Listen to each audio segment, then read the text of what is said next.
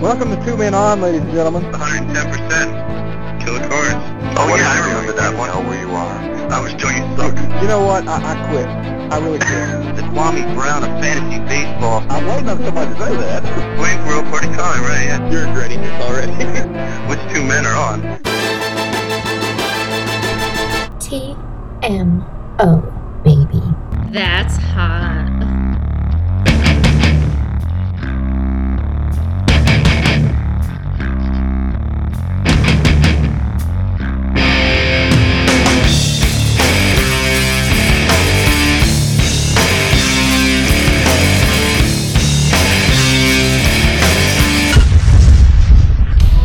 TMO 28.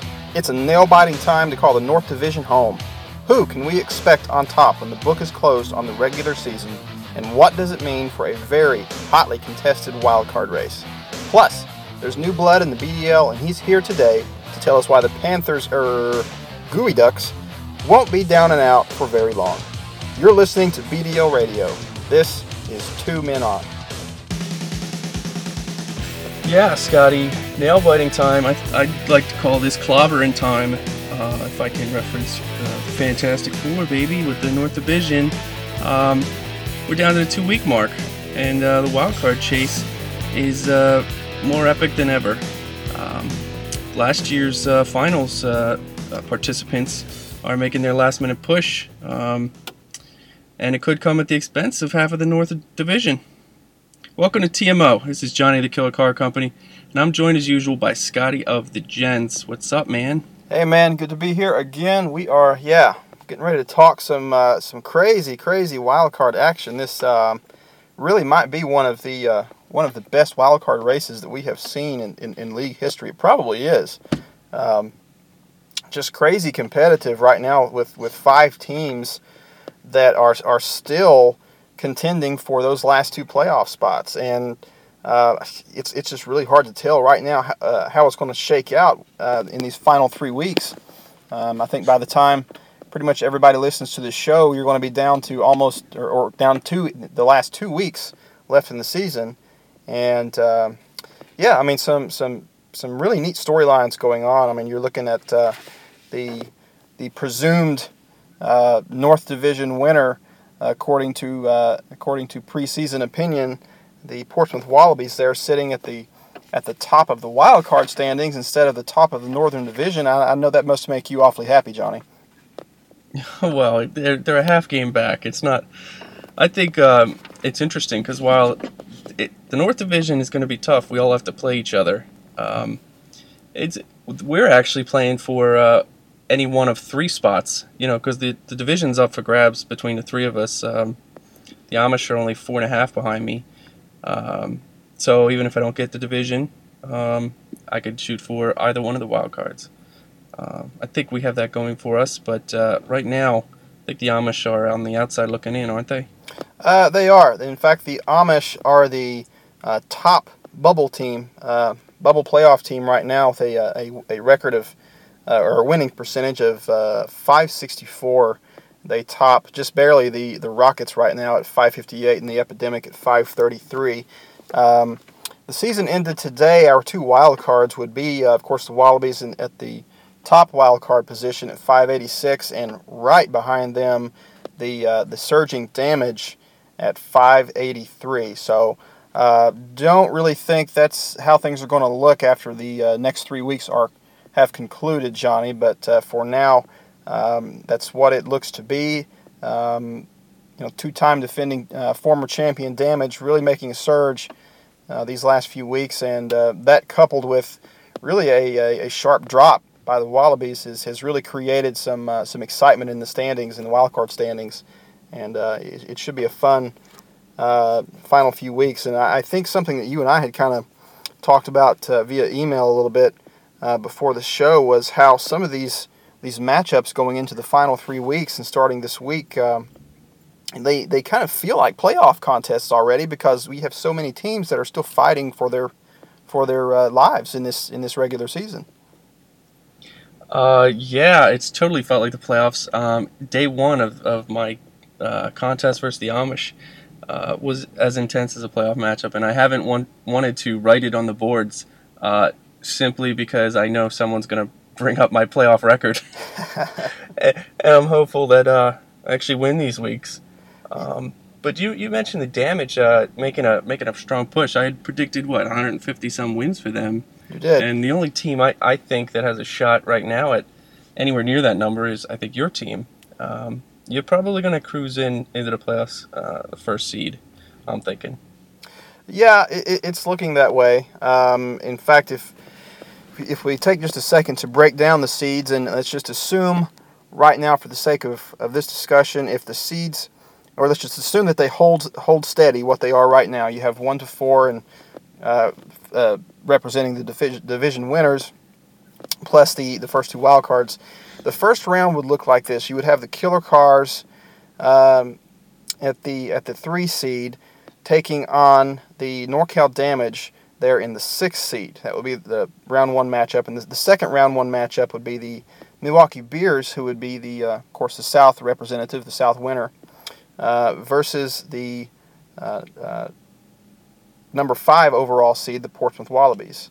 So, um, you know, I, I don't re- know really what to expect from the South winner right right now in the playoffs, Johnny. I mean, uh, at, at present, if you look at at, look at the standings, they're playing sub sub 500 ball um, in the BDL. So it's it's going to be an interesting um, interesting thing to watch whether the Beers can actually uh, make any noise in the playoffs. I, I think a, a lot of people are probably writing them off as terms of a, uh, in terms as a playoff threat, and probably rightly so at this juncture. But uh, uh, again, if the seeds hold uh, in the semifinal round, uh, what I think is a potentially uh, interesting storyline here, Johnny, is that um, the top seed in the league, whether it ends up being the damage or the cramps, um, could potentially draw the damage should the damage get by their uh, round one opponent.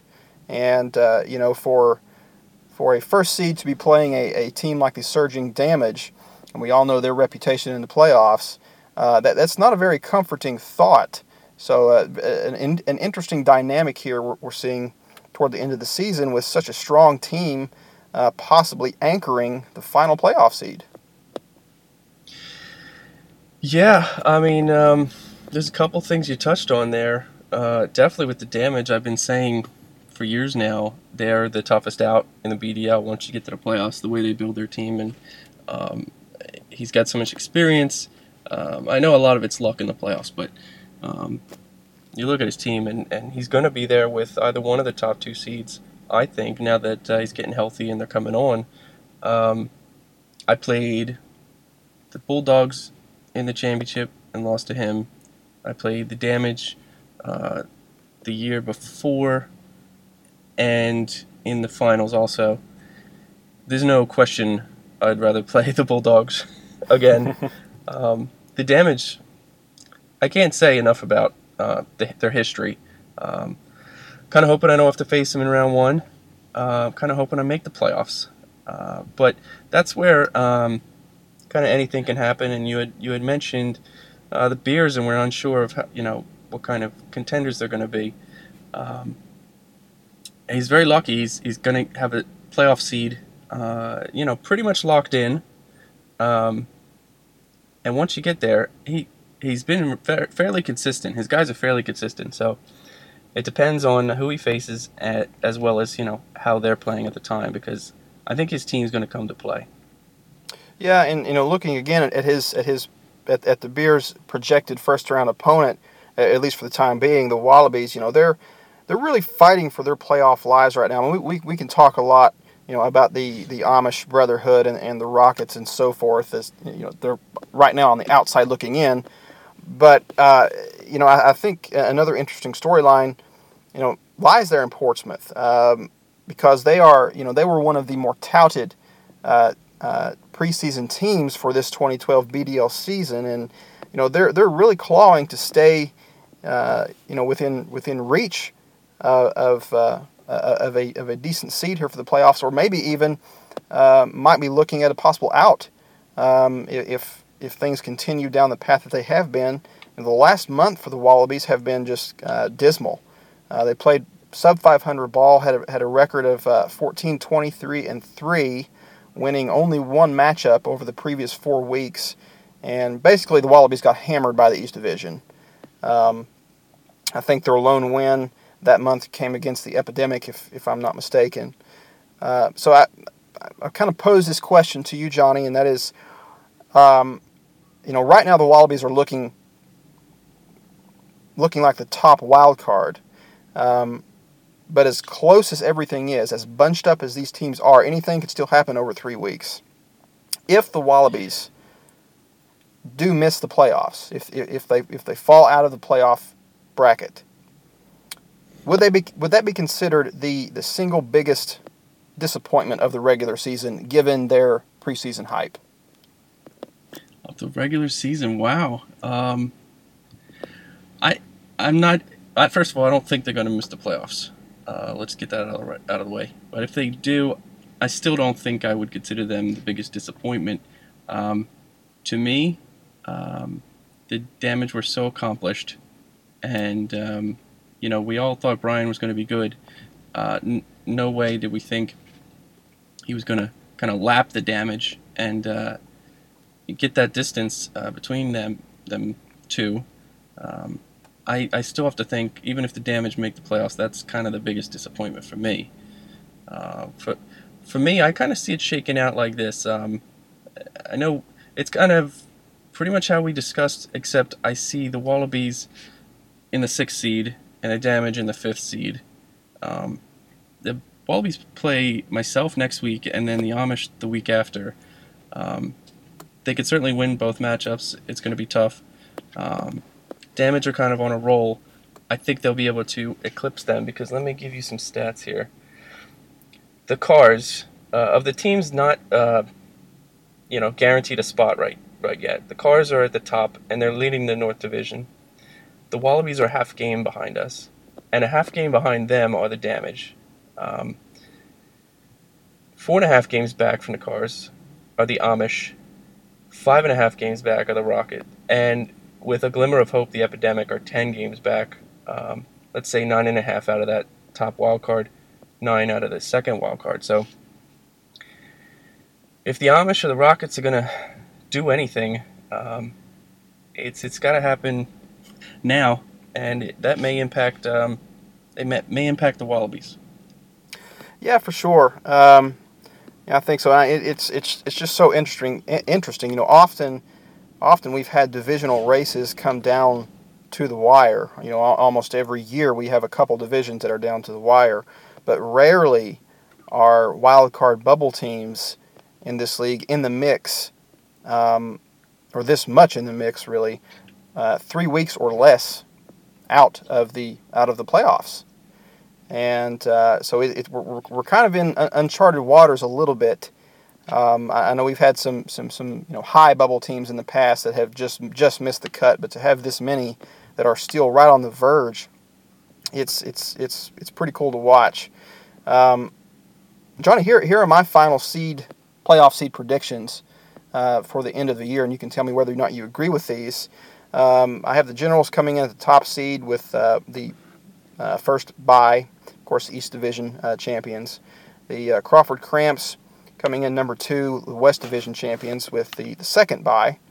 I have the Killer Cars, uh, the three seed, winning the North, and of course rounding out the divisional winners, uh, the Milwaukee Beers at number four, winning the South. I'm going to give the nod to the Damage for the top wild card. I, I think they're going to be there in the end, and I'm honestly going to give the nod to the to the Rockets for that uh, for that second wild card oh, spot. Wow. Um, I, I think they're going to, you know, I, I've not seen um, you know, or from, from what I have seen from the Wallabies here the, the, the, past few weeks, I'm just not confident at this point in time in their ability to seal the deal. Um, you know, I, I, know Brent is looking really forward to, to another playoff run, hasn't had one since 06. So, um, uh, you know, for his sake, I, I hope I'm wrong. Um, but, but I, you know, uh, you know, you, you, look at these, like we discussed a few minutes ago, some of these matchups feeling like, like playoff contests right now. And, and we're watching the Rockets and the Bulldogs this week, and um, uh, you know, I, I, just I feel like that that's that's how it's going to come down.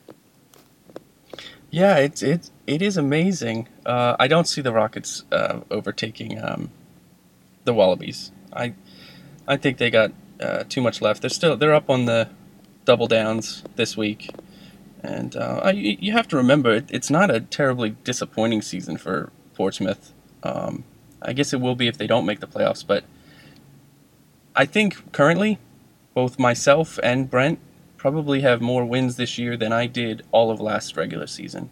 I I'm trying to load here my computer. Um, it's a little slow to get last year's record, but we're pl- we're playing at a much higher pace. This is exactly what um, I've been thinking. I knew the Amish and the Wallabies were getting better, and um, I've been pushed by them. So I think there's a good shot we get two teams out of the North, and uh, I'm actually hoping for three. We will see. Um, I just can't let up on the Amish right now. I'm fighting off Brent for that Well, I, division title. I, I, I don't think it's quite realistic at, at this point. It was at a certain point in the season.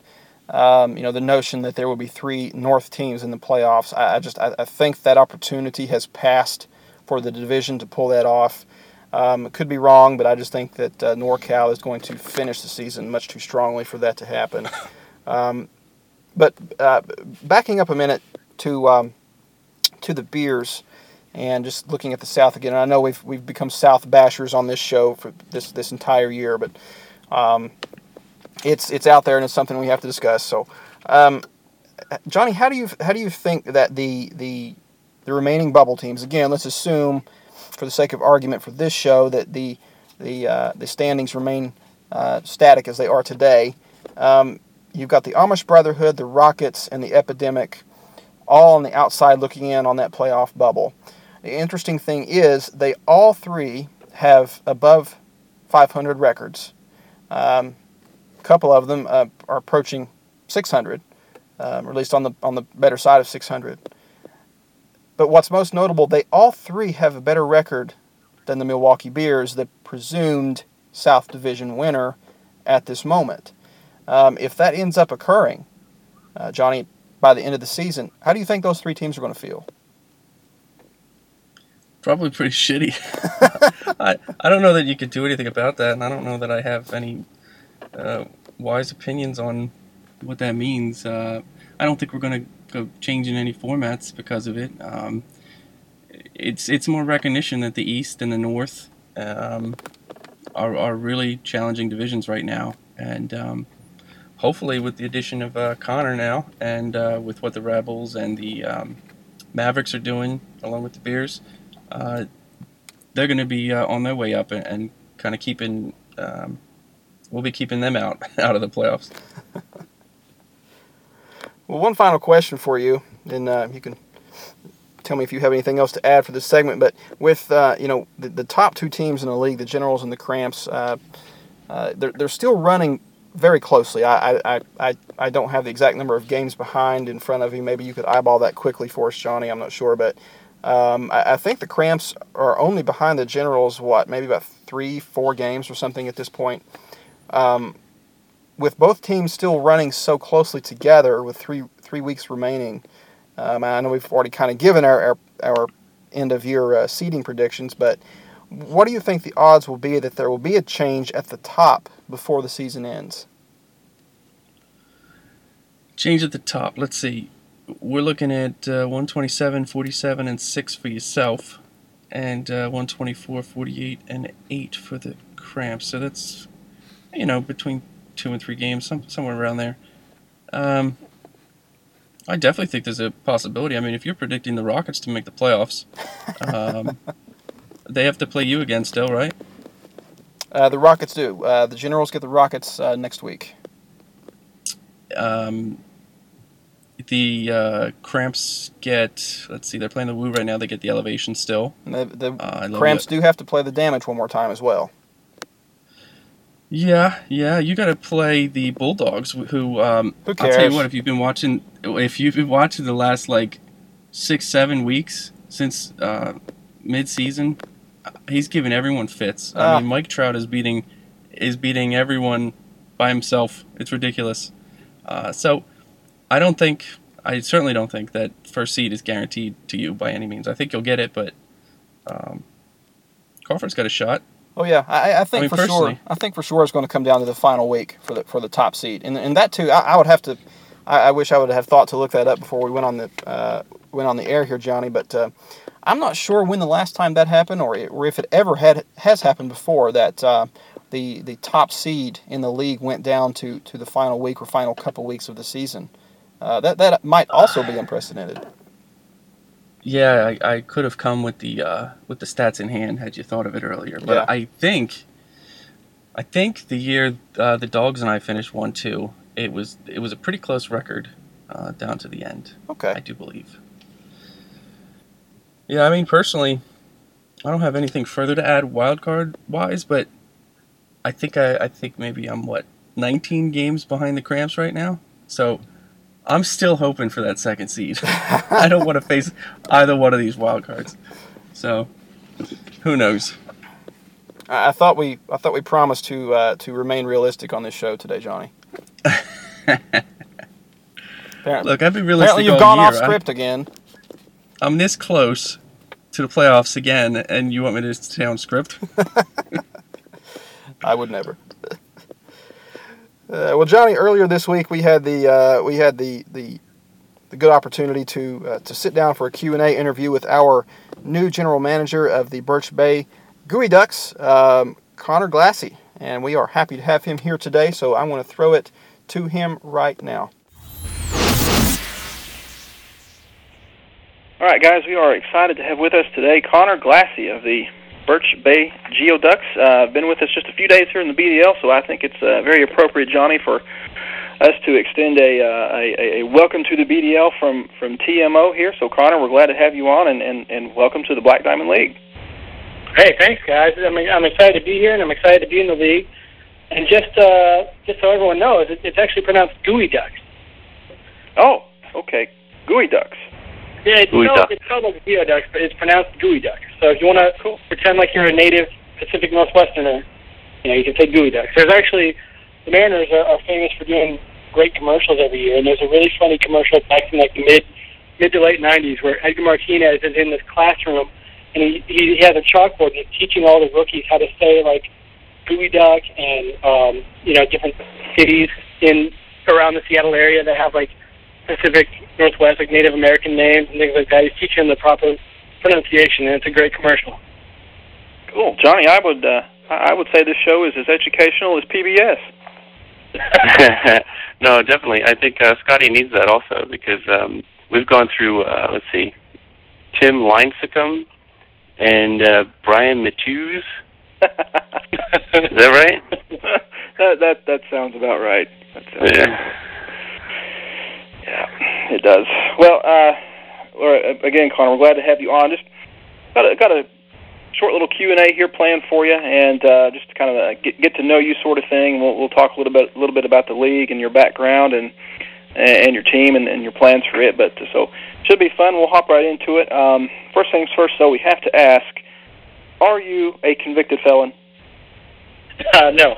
Okay. Nope. Okay. The the reason, uh, Conor, that, that that we asked that the, the last guy in, in charge of, of your team uh, famously revealed on this show that he is uh, he's uh, help me out, Johnny. He's banned from Canada, a handful of states, and at least one major league ballpark. So, uh, Right. you know, if if we're harboring a fugitive, it just it would be good to know before we go any further. No, no, that's uh, you're safe here. okay. The entire country wanted him gone. But um, I guess that now that that's out of the way, um, uh, we were kind of talking about this uh, before we started recording. Um, just how uh, the BDL is kind of intense, uh, maybe overwhelming some new members. Um, but uh, you've come in, uh, try to put your own stamp on the team right away. Um, what are your initial first impressions of the league? Oh, my fir- my first impression of the league is it, is that it's great. I mean, I knew coming in because I, I worked with uh, Brent, and so I knew coming in that um, you know it was a, a good league. I knew it was a deep league, um, and and there's obviously the the dynasty aspect with the minor league prospects, which is what really excited me about it. I didn't quite you know fully grasp the um, how intense it is, just in terms of like this podcast and the TV shows and uh, just the activity on the message board. I mean, you can I, I could tell right off the bat that it was a great league, and that you know it made me really excited to to be accepted into the league, and I'm, I'm looking forward to um, you know finishing out the season and then trying to put a rebuilding effort together because my team is kind of in sad shape right now. well, Conor, uh, you and I actually have something in common with with both of us working in the uh, in the big bad uh, media industry. But uh, while while I personally stuck around in in, in small town America, you know, uh, defending the uh, Public Procurement Act and such against school board members uh, wishing to buy crayons out of turn and all that sort of thing, which I think you've been there too. Uh, mm-hmm. You uh, you clearly followed a, a, a passion of yours, uh, relocating from you know one coast to another, basically, to to write about baseball for a for a certain national magazine. And tell us how has covering the minor leagues and, and amateur baseball so intensely through your work um, change the way that you approach fantasy baseball? Well, you know, it's definitely given me a little bit uh, a better perspective on things, and um, I mean, obviously, I think it helps, especially in a league like this, to be able to, you know, know about prospects and have conversations with players and, and coaches and scouts and you know all of these. You know, now this is my fourth year at Baseball America, and um, you know, so I've been since I mostly cover the draft. I've been following a lot of these players since they were in high school, and so that's that's pretty fun. I mean, you can see, you know, which players get it and, and watch them progress through the minor leagues, and, and you can, you know, sometimes see players that you thought were going to be great, and you know, they they fizzle out or they, you know, stall out in low class A or whatever. So uh, it's just been it's exciting and it's a lot of fun to to have that that perspective. Conor, I don't think anyone's even asked yet. Is this is this your first experience with with a full fledged dynasty league? No, it's not actually. I you know when I first started at, at BA, there was an intern. It, there was an intern with me. You know, we were interns together, and he had a dynasty league, and I joined that league. But it kind of it fell apart really quickly because there was too much turnover. Yeah. Owners and it just it, it was one of those leagues where there was like certain guys who had been in the league forever, and then anytime a new person would come in the league, they would just jump on them and try and trade with them. So so there was just a, a huge disparity between the haves and the have-nots in the league, and it, it, that's what caused so much turnover.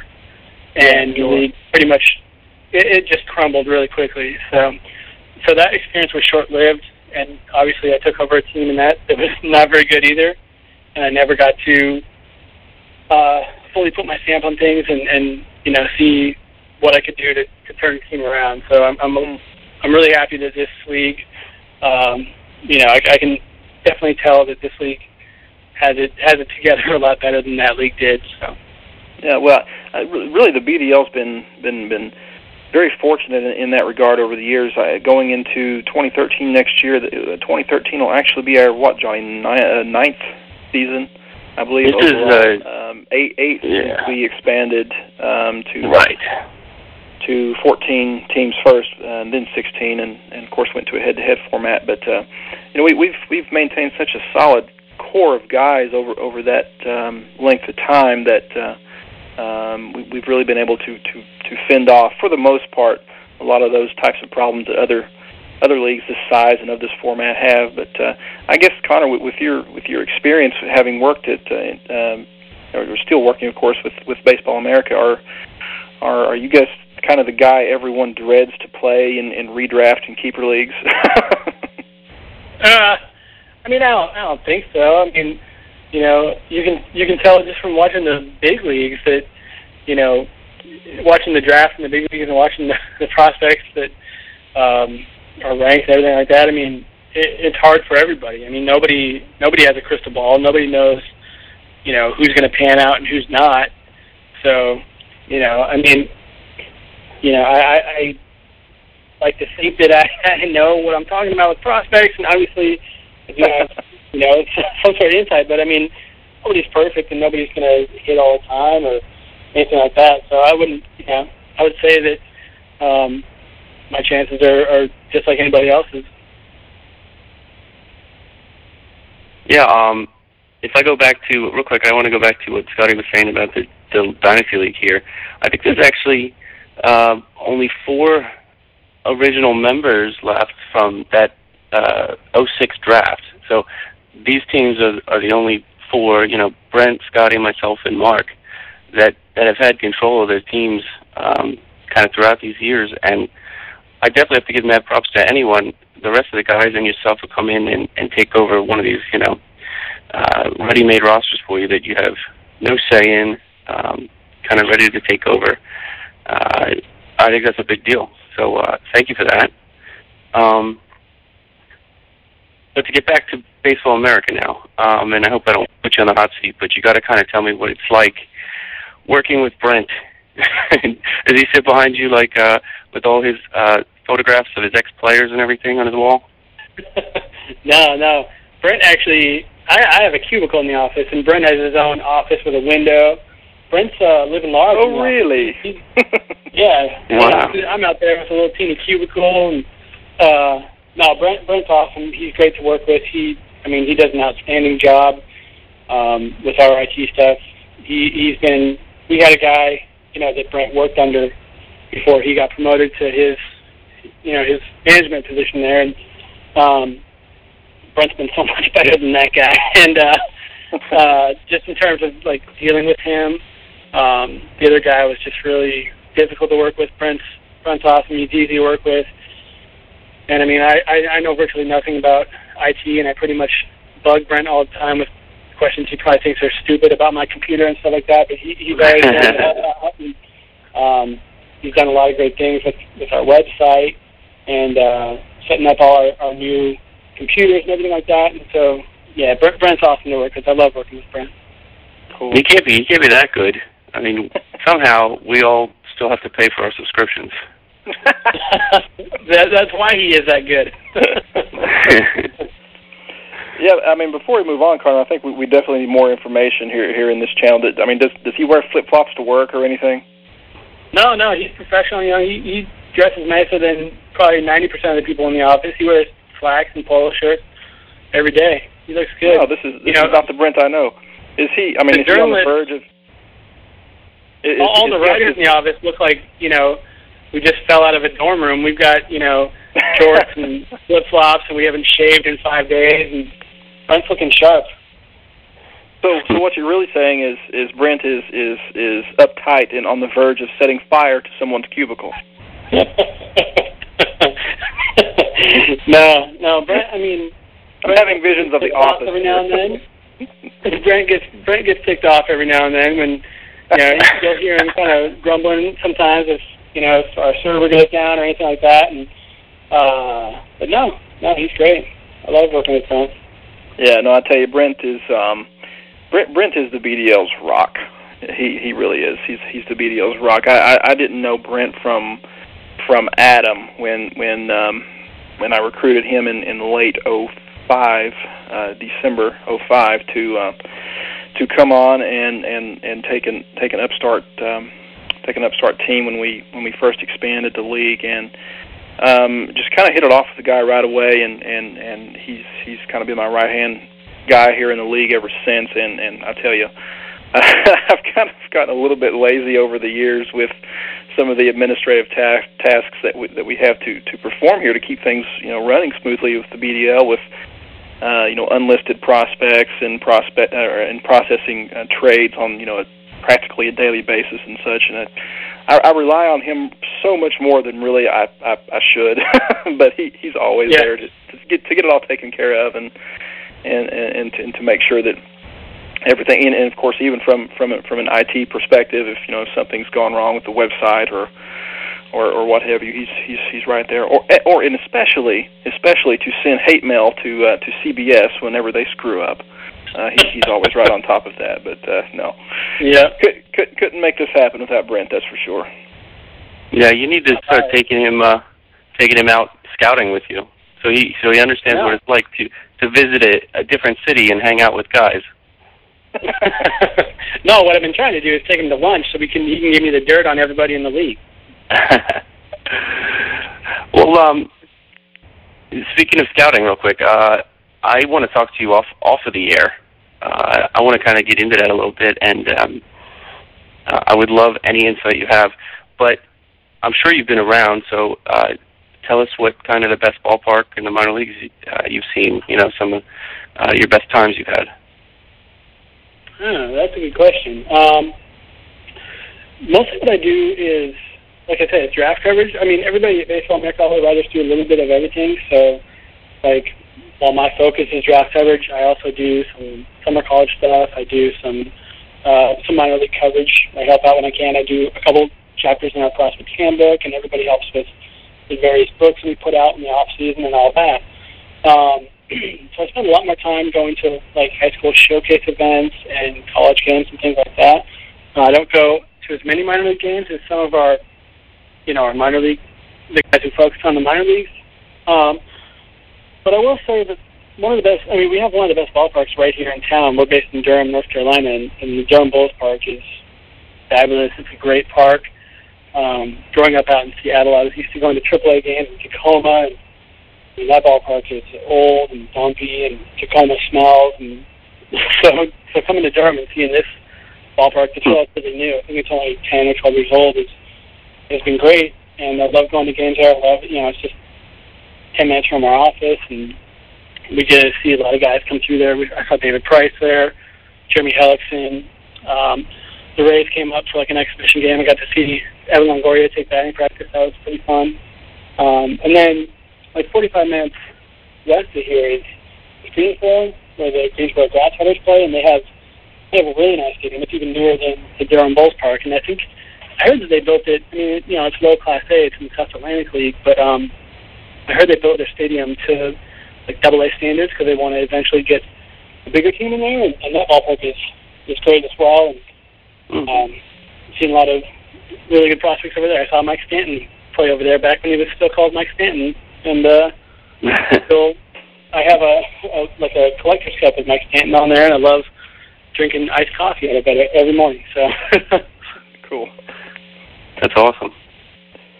Yeah, yeah. This is Uh, this is actually a great area for for what we do at Baseball America. I mean, a lot of people probably wouldn't think that North Carolina is good for what we do, but for you know, with our main focus being the minor leagues and amateur baseball, it's great. I mean, we obviously have to drive like four or six hours to go to a big league game if we want to go up to DC or Baltimore or down to Atlanta. But for the minor leagues, I mean, we have basically every level of the minor leagues within an hour, hour and a half drive of the office, and of course uh, ACC baseball here with Duke and North Carolina and uh, North Carolina State. You know, I got to see Dustin Ackley a lot when he was here, and, and Kyle Seager, and then uh, Marcus Stroman a lot last year, and so and then the USA Baseball Complex is just about 15 minutes down the road, and that is that's where um, you know back when when the Olympics, that's where the teams train, but they also you know train for the Pan Am Games, and so they have events there basically almost year round where they bring in the top high school players, some of the top college players. They even have minor league players coming through there for various, um, you know, team training and everything like that. So that's also nice to have right in our backyard. Yeah, Wow. I, actually, actually, where I'm where I'm located in um, in Virginia, Crazy. Conor. Um, uh, it's just about four, about, about four and a half hours, I guess, from from Durham. I've, I've been there to uh, to to visit Brent a couple times, and I've always always meant to stop by uh, his work there and, and take a little tour of your offices, but have, haven't gotten the chance to do that. But uh, uh, that would be a lot of fun, just to kind of Yeah, you should. Hit- you'll you'll be thoroughly underwhelmed. well, Conor, you uh, you you, talk, you talked a little bit about about music and your get to know you post on the forum, and I'm I'm I'm throwing this question out there because I, I can tell you for certain uh, or for certainty that it, that it will come up with the Peanut Gallery eventually. So um, you can only pick one: Rush, U2, or Van Halen, Mhm. or none of the above. No, that, that's a, that's a good one, and I, and I like. Um, I mean, I like all three. I'm not a, a super huge fan of, of any of them, but if I had to pick one of those, I would pick you two. That'd be my favorite of those three. I actually, that, that, U two is actually the only band of those three where I actually own any of their music. Okay, slightly disappointing, but we'll let that slide. yeah, I I'd agree with you. They're the only band I've seen live out of the the three of them, and I have no interest in seeing Rush or Van Halen. None. Oh, man. yeah, I've, I've seen both Van Halen and, and, and U2. Um, Van Halen is actually my favorite band, and uh, and and Mike Polidoro, the the manager of the Rockets, his his favorite band as well. Um, but I'm I'm a I'm a huge U2 fan as well. I've seen them live. Great, great live band, and um, I, I I do enjoy Rush very much. I haven't had a chance to see them live, but I, I do hear they put on a great show. Uh, Amish Joe, who who uh, runs the Amish uh, Brotherhood, is is the the big big uh, Rush fan and in this league, so he'll be uh, he'll be slightly disappointed with your answer, but uh, I'm sure he'll Oh. get over it. Well, hey, can I can I throw a question back at you guys? Sure. Yeah. Okay, because this is the question that, that goes around the office quite a bit, and I think I was posed this question the first day I was at the office. Greatest American rock band. That that that is that's too easy. Really? Ron, you want to answer first? No, I don't really. I don't really get into all that. I don't have a good name for you. Okay. Uh, I mean, I, I'll, I'll preface my answer by by saying Van Halen is, is my is my my all time favorite rock band. Um, but uh, if, if if if I had to go on record, and, and I I know that there are some in the league that are going to disagree with this because I've we've talked about it before, but if I have to go on record with um, with who I think is the the all time best American rock band. For me, hands down, it's Tom Petty and the Heartbreakers. Ah, okay. Yeah, I mean, I'd have to go with Dave Matthews. So you see where my uh, loyalties lie. Gotcha. Gotcha. All right. Uh, let's see. Uh, let's shift back to the league. Um, have you seen any of the? Uh, we've got some changes coming in 2013 and 2014. Uh, a little different roster setup. Um, so, wondering uh, what you think of that. Uh, if you're not aware, next year we add uh, an additional outfielder, um, and the following year we add a, uh, a corner infielder and a middle infielder spot. Uh, same roster size overall. Uh, but what do you think um, about those changes and kind of how maybe that may affect your uh, rebuilding, retooling strategy? Damn, I, th- I I was hoping you were going to say you were, you know, we were going to switch things around and players would have to collect the least amount of hits and the pitchers would have to walk the most guys. Then that'd be in good shape. Um, yeah, yeah, I was, you know, I, I saw so, something about that on one of the threads, you know, on the message board, and um, yeah, that'll be interesting. I think, I mean, it's going to make my rebuilding effort a little bit that much tougher, but um, you know, with with this this deep of a league and uh, how some of the other rosters are, are configured right now, I think it'll help kind of even things out a little bit. Yeah, I would I would encourage you, Conor, to to go on on the forum there to our um, our winter meetings uh, area there on on the on the BDL section at the top there. Uh, yeah, that'll be a lot of fun. Yeah, and, and go into the into the 2011 winter meeting um, forum area, and and you can see the threads that pertain to um, uh, what, what led to to that decision being made. We we um, of course carried a vote on that proposal um, uh, last December, um, and it, it was it was a very thorough proposal that was presented to us by um, the Milwaukee Bears GM uh, Chris, and um, ended up getting a, a, a lot of support. And uh, frankly, I was a little surprised um, by um, by the amount of support that it had. But uh, Yeah, me too. but um, uh, apparently, apparently that that's more of a a, a popular um, uh, roster setup um, nowadays in fantasy than than I was personally aware. But yeah, I I would encourage you to go to go just take a take a take a day and, and, and read through all those hundreds and hundreds of posts, and you it'll get you caught up. Okay. I would definitely go back to uh, old episodes of TMO first, because that's that's way more important. Why don't, why don't we move ahead to your question, Scotty? Cool. Um, well, Conor, let, let's let's play a little game of, of over under here for for that Birch Bay roster that uh, that you've inherited. What what are the odds the following players you currently own are still with the team when the season starts next year? Okay, these are over under a fifty percent chance that they'll be there. Okay. Okay, Omar Infante. Over. Over 50% chance he'll be remain. Nick Markakis. Over. Victor Martinez. Um, I can see that one kind of going either way. I mean, I think it's going to depend on, you know, if he's healthy or how, how much he'll be able to contribute, but I'd probably say over. Brandon Beachy. Another tough one. Um, you know, I'm not. I, I if I was going to trade him, I I'd be selling low on the guy right now since he's hurt. So I'd probably say over. Martin Prado. Uh, the under on that one. Okay. First one you've taken the under on, I think.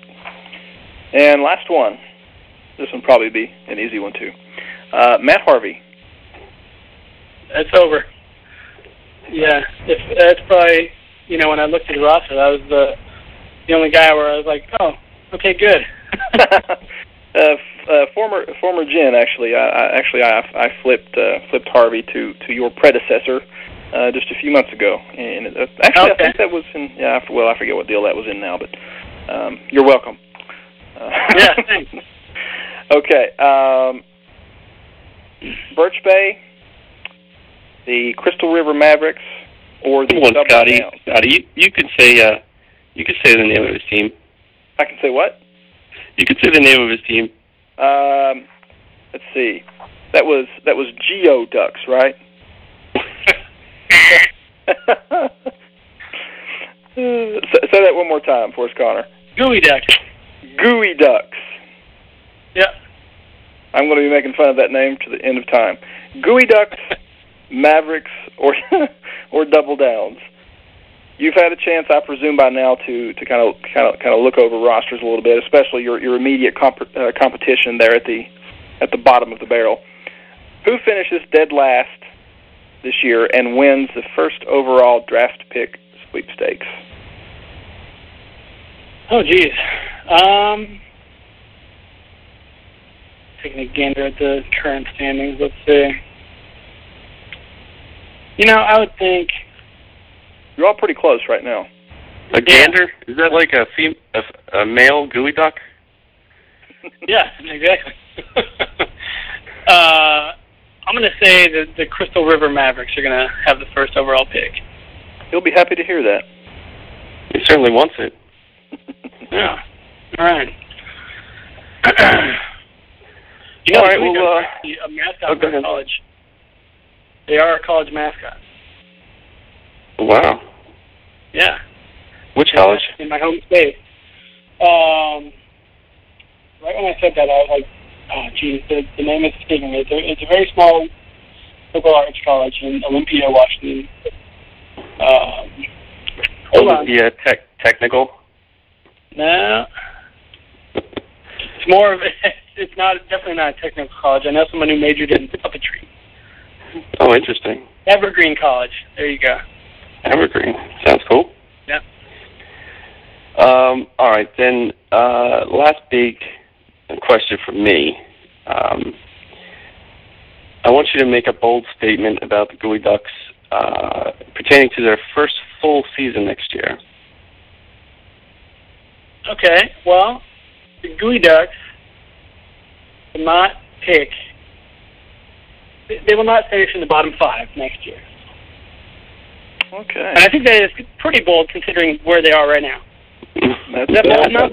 I, I, I would bold. consider that quite bold for yeah. yeah. All right. okay, cool. Good answer. Good answer. All right, Conor. Final question, and we'll wrap this up. Can we get the gnome to make an appearance at BDO weekend in Atlanta next year? Ooh, that'd be tough, you know, because uh, actually, right before I came out here, right before I moved out to North Carolina, I decided to go visit the woman whose house that we stole it from, and uh, because we, I mean, we had talked, we talked on the phone for one of the TV show interviews, one of the news channels. I was actually, it, it's funny actually, right after I got back from the the gnome trip, the famous gnome trip. Right after that, I went to I flew to Chicago with a buddy of mine, and we were going to watch the Mariners play in Chicago, and then drive down to Kansas City, watch Mariners play Kansas City. So right when everything was blowing up, like with, the, with all the news channels and everything like that, I was on the road, and so for one of the TV show interviews, they they were trying to get me on TV, and I was like, I'm I'm you know I'm in Chicago, and they're like, okay, well, how about we film the lady, and then we film her like talking on the phone to you? I'm like, okay, that's fine.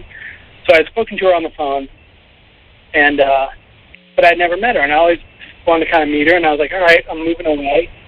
You know, I should go just knock on the door and see what happens. And so I knocked on the door, and she was she was really excited to see me, and we shared a bunch of stories about the aftermath and all that. But uh, the gnome is now locked up like in her house. She doesn't have it out in the garden anymore. It is I think like a shrine to it in her house.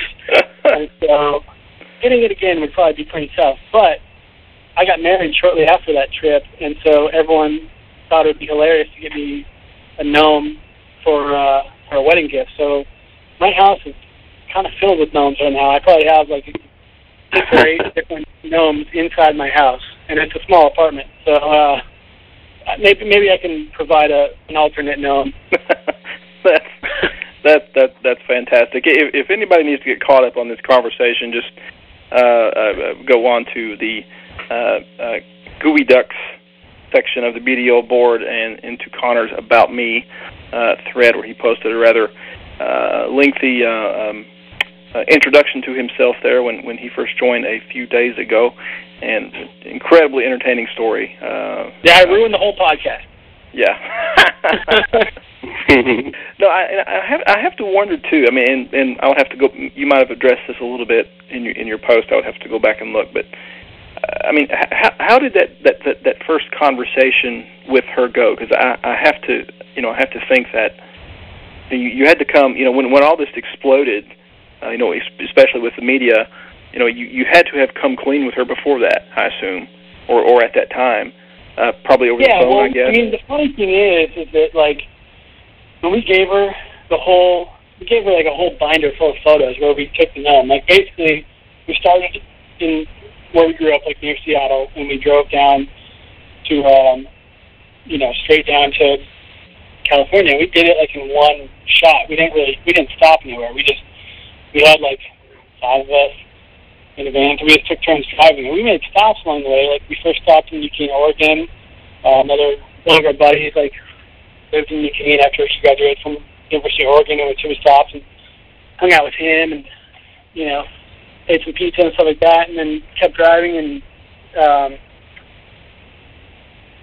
so when we when we gave her this photo album, we didn't really know how she was going to take it. You know, if she was going to be you know friendly about it, or if she was going to take it to the cops or something like that. We didn't know how she was going to handle the situation. so my friend printed out all the photos. He actually like blurred all of our faces out. So so her her photo album has like all the pictures of, of where the gnome went, but anytime there was one of us in there, it was like blurry, messy, disgusting looking face. And um so she had never seen me obviously. I mean well actually she probably saw some of the news coverage of it. So she probably saw us like on Good Morning America or whatever, but uh no, we had never really met face to face. We only talked on the phone that one time, and so I basically just knocked on the door and just said, "Hey, um, remember how your name got stolen? That was me." And you know, obviously she believed it because who else would know like which house it was or whatever. So yeah, we just talked, and she was like, she called her husband out there. We just basically sat on her front porch uh, for about an hour and just kind of talked about everything really, and it, it was nice. She was a really sweet lady, and uh, yeah, it was it's kind of both of our like 15 minutes of fame, you know, kind of, you know, a fun story to tell all your friends or whatever. So it was fun to, to meet her and to hear her side of what happened with everything. That's great. Well, Johnny, any last uh, any last follow up for Conor? Uh, no, I've had about enough. Uh, it was uh, it was really good talking to you. Um, saying hello. Uh, I look forward to uh, playing against you and hopefully uh, meeting you at some point. Um, Yeah, for sure, guys. Thanks Absolutely, for uh, We- taking me in, and, and thanks for having me on the show. yeah, we appreciate you being on, and, and hope you enjoy your stay in the league. And we uh, wish you all the all the best with your rebuilding process. Thank you.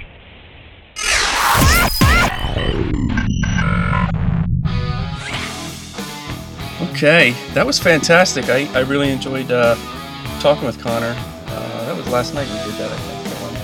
Uh, we ready for running the bases? Let's do it. Let's do it. Richmond, the Rebels are poised to miss the playoffs for only the second time in franchise history. How will management react this offseason? Hmm. You know, um, I kind of think the Rebels are going to stand pat this offseason. Uh, I, I know that they have to be disappointed in their performance this year. They, they kind of had the, the idea going in that they could do a little mini rebuilding project while still contending for the division. And, and while that really was the case, and that did happen, um, uh, they, they are, what, 14, 16 games out of first um, at this, this, point in the season. But I, I think that uh, the Rebels have probably seen enough already from at least at least one of their youngsters that they're counting on for the future. That in Manny Machado, um, who's had a, a, a, fantastic first few games in, in the majors. After uh, after this, the decision the Orioles made to bring him up was um, wi- uh, widely ridiculed on, on the forum, but uh, he, he's had a first uh, he's had a great first few games, and I, I, know that the Rebels have to be pleased with that. So I kind of think they're going to mostly stand pat, and just unless something blows them away. Yeah, Mark's got to be grinning from ear to ear. That's got to be such a good feeling having uh, your boy Machado come up. Um, I kind of agree with you. Um, he's he's been he's been quiet uh, for basically the past year, making moves to get younger. Um, I I think he'll uh, you know make moves as they come about if he feels like they're going to uh, improve the squad, but um, I don't think he's in any rush whatsoever. All right, let's go to Ahwatukee. Justin Upton has routinely found himself glued to the Amish bench down the stretch. Playoffs or no playoffs this year, will the up and down outfielder be Ahwatukee's starting lineup in April? Yes, he will because Joe will come to his senses and not deal Justin Upton for peanuts. of course he will. He's 24, and he's what his hometown guy. He's not getting traded, right? Absolutely not. Yeah, no shot. That was an easy one. Let's go to Milwaukee. The only franchise to ever win a division with a sub 500 record is about to do it again. What are the odds Chris's 2012 Beers join Earn's 2006 Falcons in the category of worst division championship teams of all time? Um, right now, pretty good. You know, um, we're, in the, we're in the last round of divisional play, so you know, it, as weak as the South is right now, you know, there, there's there's a perfectly good chance that the Bears can can sort of run the table on their division mates to end the year and, and get above 500. Um, but you know, there's uh, just as good a chance that that's not going to happen. Uh, so, yeah, I think it's it's definitely possible. Yeah, I do not think they will end the year under 500. They're only four games under, and if you uh, go back one week, um, I think uh, I think the Bears got swept 10-0 by the Cramps last week. Um, throughout the season, they, I mean, to that point, they're an over 500 team. I think that's how they'll end the season. All right, finally, here it is. Bulawayo. Is Mike Trout the most valuable Major League Baseball fantasy rookie in the BDL era? I'm going to have to say yes. I'm going to have to say yes, he is, and also publicly retract uh, my statements uh, on the forum earlier this year about Bryce Harper being the most exciting rookie in the majors this year. That's clearly not the case. I clearly whiffed on that one, although he is an extremely talented young man in his own right. But my, uh, Mike Trout is just doing unbelievable things on the baseball diamond this year, and I know that it just has to have Craig totally re energized for this franchise for the future. Yeah, that's got to be sick. I mean, he's got to have the same feeling that uh, Mark does with Machado, uh, probably even to a greater extent, knowing that he's most likely the number one player in fantasy right now at, at age 20, or did he just turn 21? It, it um, doesn't matter. He's, he's, he's still in diapers and he's, he's, putting up these numbers, so it's it's it's crazy. But, at all. I was yeah, I was with you on the Harper, you know, argument. It's a shame that um, your boy Billy Hamilton's going to be the second most exciting player uh, to come up this year. I, I, don't think you could classify him as exciting until he actually learns to hit a fastball, but you know we'll see how that goes. He's hitting over 300. He's got a 400 on base. Yeah, he's he's still in what like rookie league? Come on. Double A, man. Pensacola. That's where they. At That's where players. That's where players go to three. die. I'm sorry, I keep rubbing it in. Yeah. Hey, um, can you can you uh, send me an offer for him later on? Yeah, right. Okay, guys, glad you uh, joined us again for this episode of TMO. Uh, looking forward to the playoffs coming up real soon. So we'll see you guys there. You've been listening to Two Men On. And we're out.